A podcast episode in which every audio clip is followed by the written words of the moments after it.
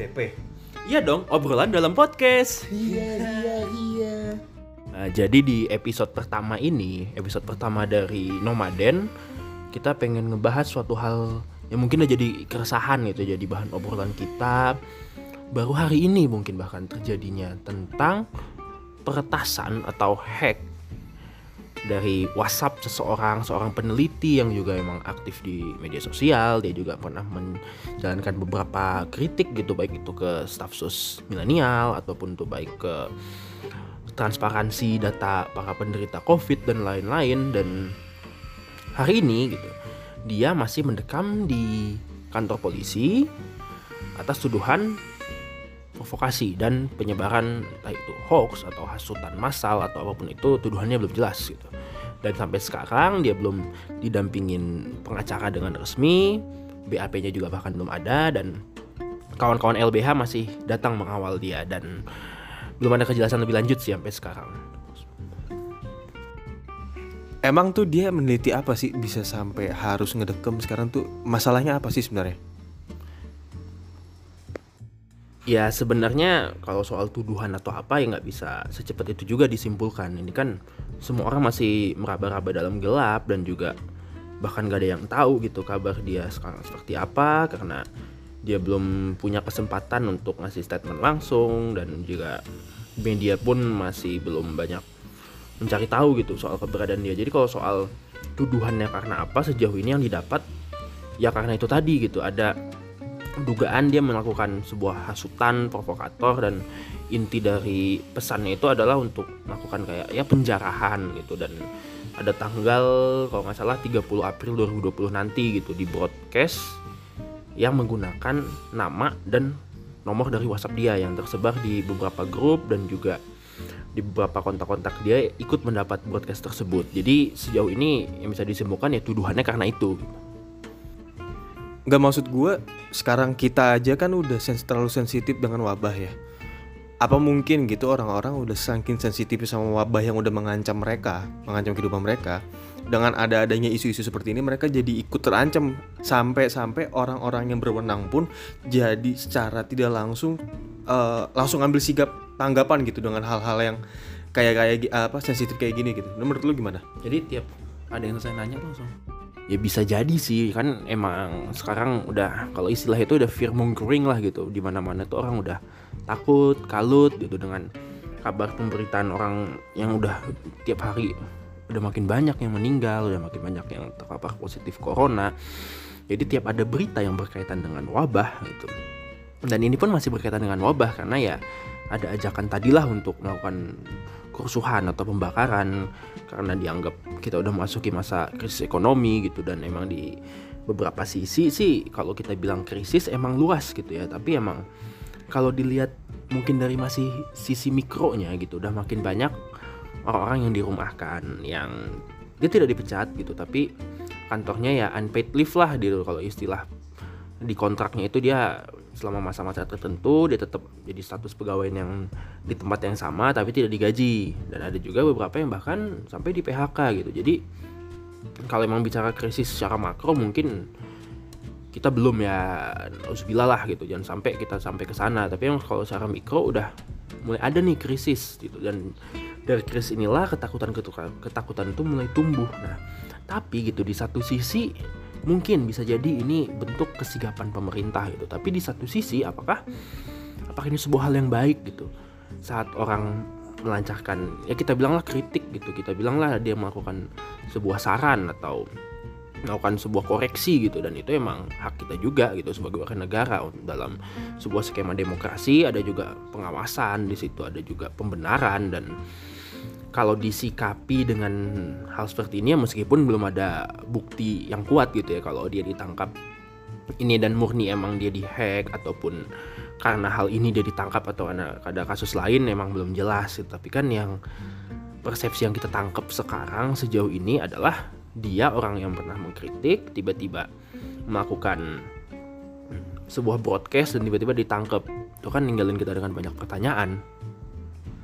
Kalau gue mau uh, berpikir positif sih mungkin ya bentuk kesigapan dari pihak yang berwenang ini adalah untuk memadamkan orang-orang yang udah sempat tersulut gitu.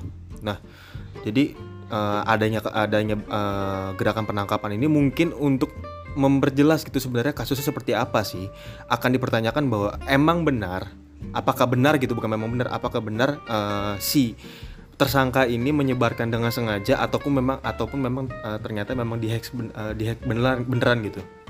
Iya kalau bicara kesigapan ya baik lagi bisa jadi gitu untuk meredam entah itu ketakutan kepanikan. Tapi baik lagi nih di satu sisi gitu kalau ada penangkapan ini apakah nggak ada pihak-pihak lain juga yang makin panik gitu?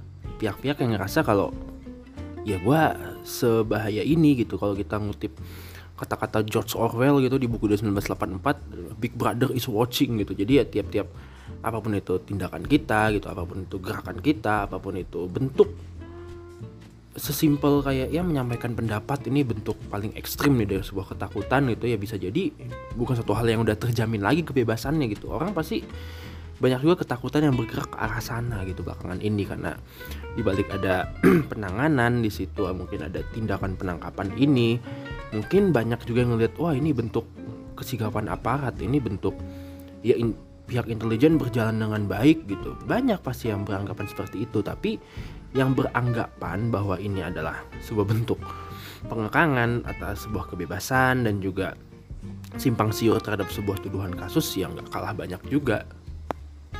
Ya kalau ngomongin soal ketakutan maksud gue semua orang kan lagi lagi yang tadi gue bilang maksudnya semua orang udah sedang sensitif banget dengan hal-hal seperti ini. Apakah misalnya nih ya gue mau ber, berpikir negatif nih dengan adanya kasus seperti ini di lain sisi untuk menenangkan orang-orang yang tersulut di lain sisinya jadi orang-orang tidak punya rasa kepercayaan gitu punya rasa ketakutan di negeri sendiri gitu.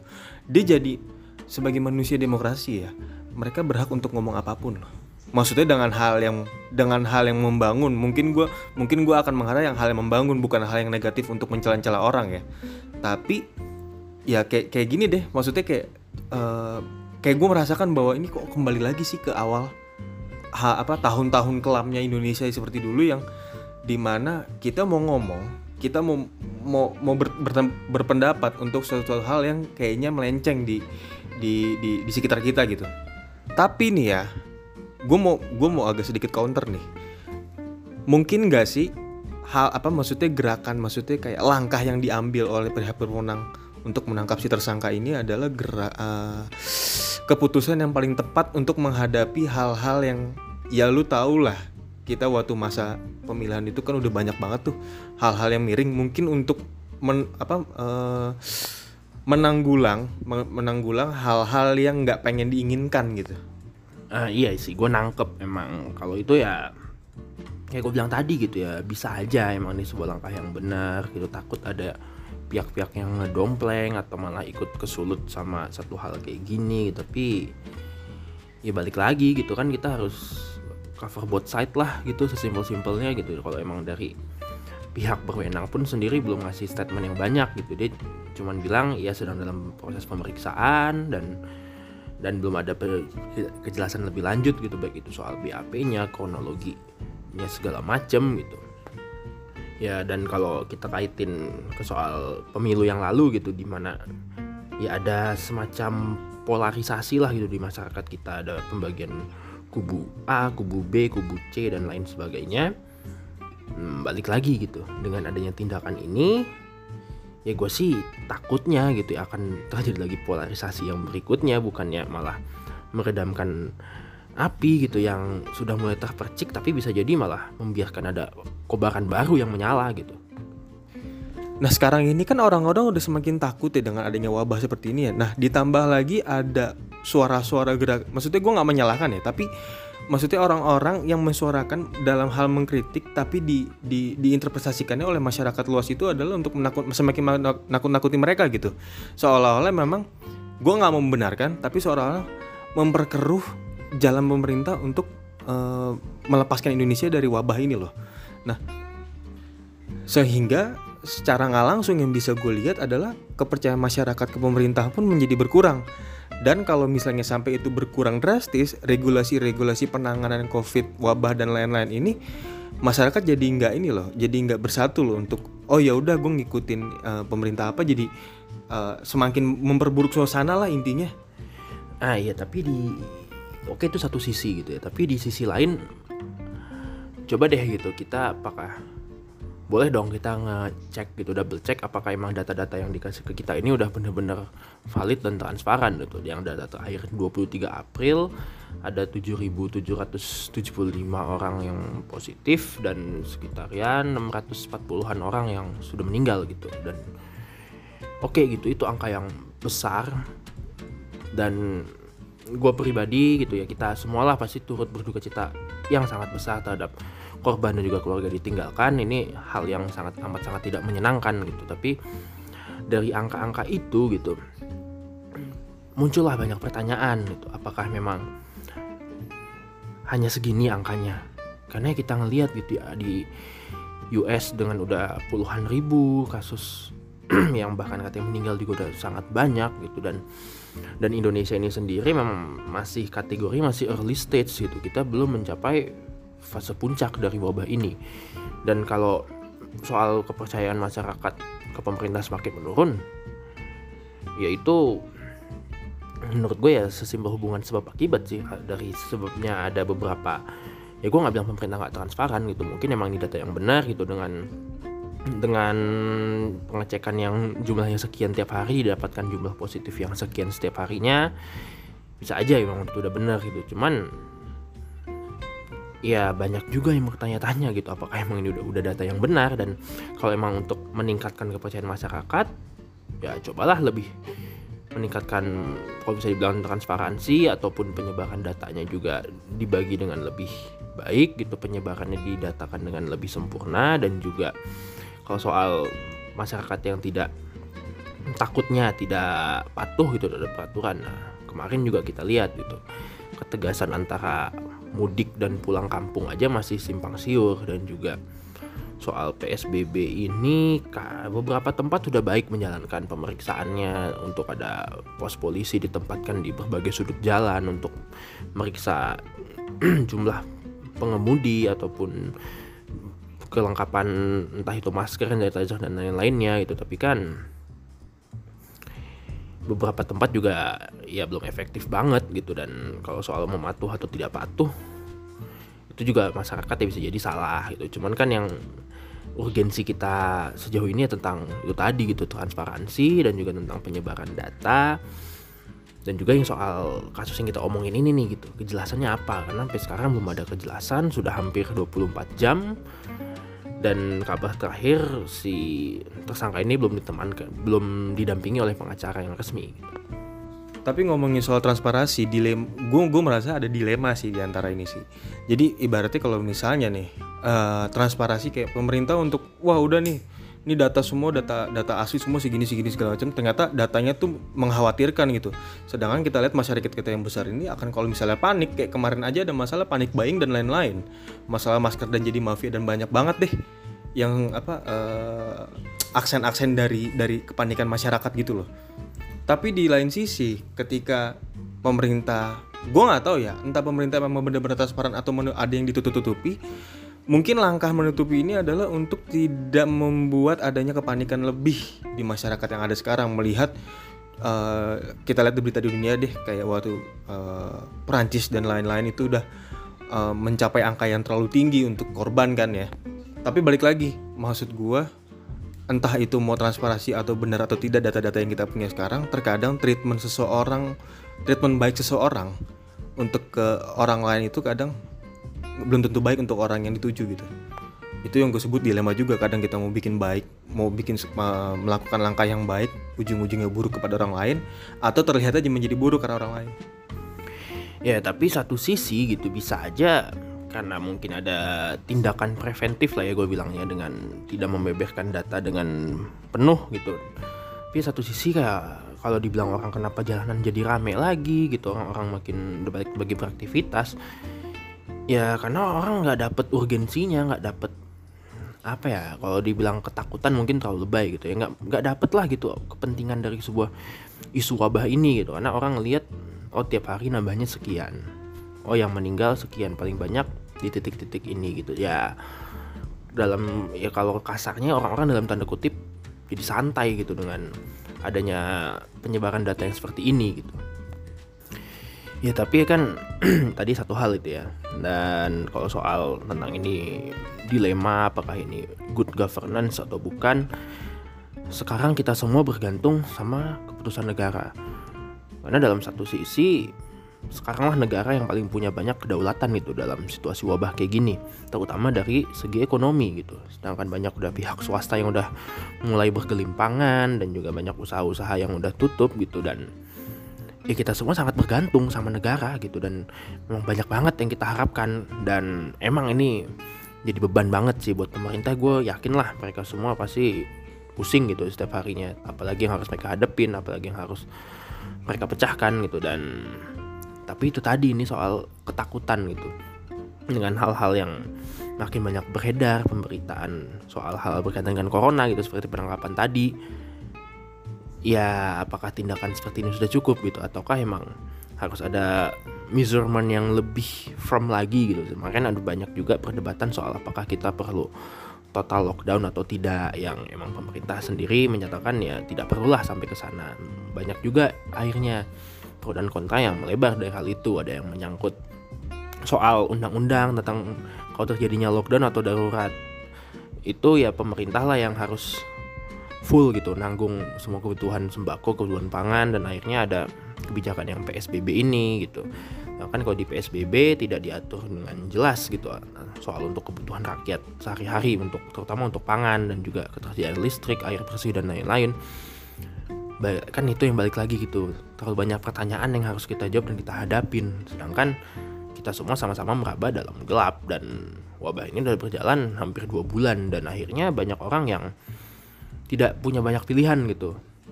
Antara mati karena virus atau mati kelaparan dan akhirnya ya mereka mau nggak mau beraktivitas lagi di luar. Sedangkan kita tahu itu sangat berbahaya untuk penyebaran virus yang sangat cepat ini. Dan ya kalau kita sama-sama setengah-setengah lah bisa gue bilang gitu ya dalam melakukan sebuah keputusan melakukan sebuah tindakan pencegahan ini semua akan makin lama berakhirnya. Gue bisa bilang uh, corona atau COVID-19 wabah COVID-19 ini adalah satu masalah besar dari masalah besar lainnya yang sedang menimpa Indonesia ya. Nggak cuma untuk pemerintahan doang tapi untuk masyarakatnya juga. Di mana kalau kita semakin memperdebatkan satu sama lain saling uh, saling merebut hak berbicara satu orang lain uh, berbuat kriminal antara teman atau orang sekitar kayaknya itu nggak jadi potret Indonesia yang sebenarnya sih maksud gue kita udah terlalu kuat untuk menghadapi hal-hal kayak gini buktinya sekarang banyak di lembaga-lembaga non pemerintahan bahkan dari anak-anak muda yang sekarang itu untuk uh, bergabung untuk membagikan bantuan kepada orang-orang yang membutuhkan gitu di wabah yang masih berkelanjutan hingga saat ini.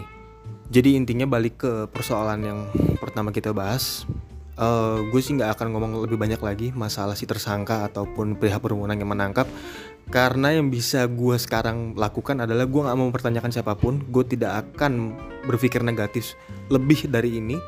Yang gue bisa doakan adalah semoga ada jalan keluar yang terbaik lah untuk di, uh, untuk semua pihak. Baik pihak yang dirugikan atau pihak yang merugikan.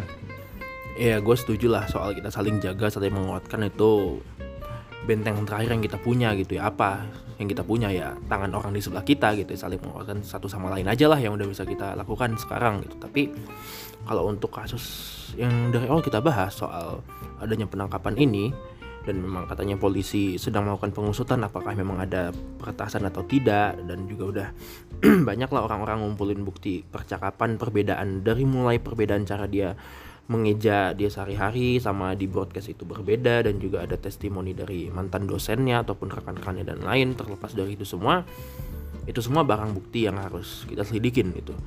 Dan yang memang demanding utama kita adalah ya tindakan dan juga pernyataan gitu. Jangan sampai terlalu lama dan terlalu banyak orang meraba-raba dalam gelap akhirnya spekulasi itu makin ke mana-mana dan bola liar itu akan semakin panas gitu ya. Itu aja sih sebenarnya.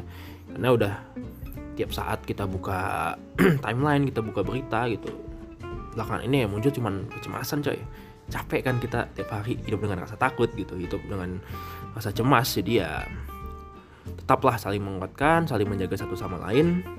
Dan semoga wabah ini segera berakhir dan semua hal ini dapat jalan keluar. Gue setuju sih kita harus nyari jalan keluar secepatnya. Itu aja sih mungkin buat ODP episode 1 ini dan ya nantilah kita ngobrol-ngobrol lagi di next time ya. Bye.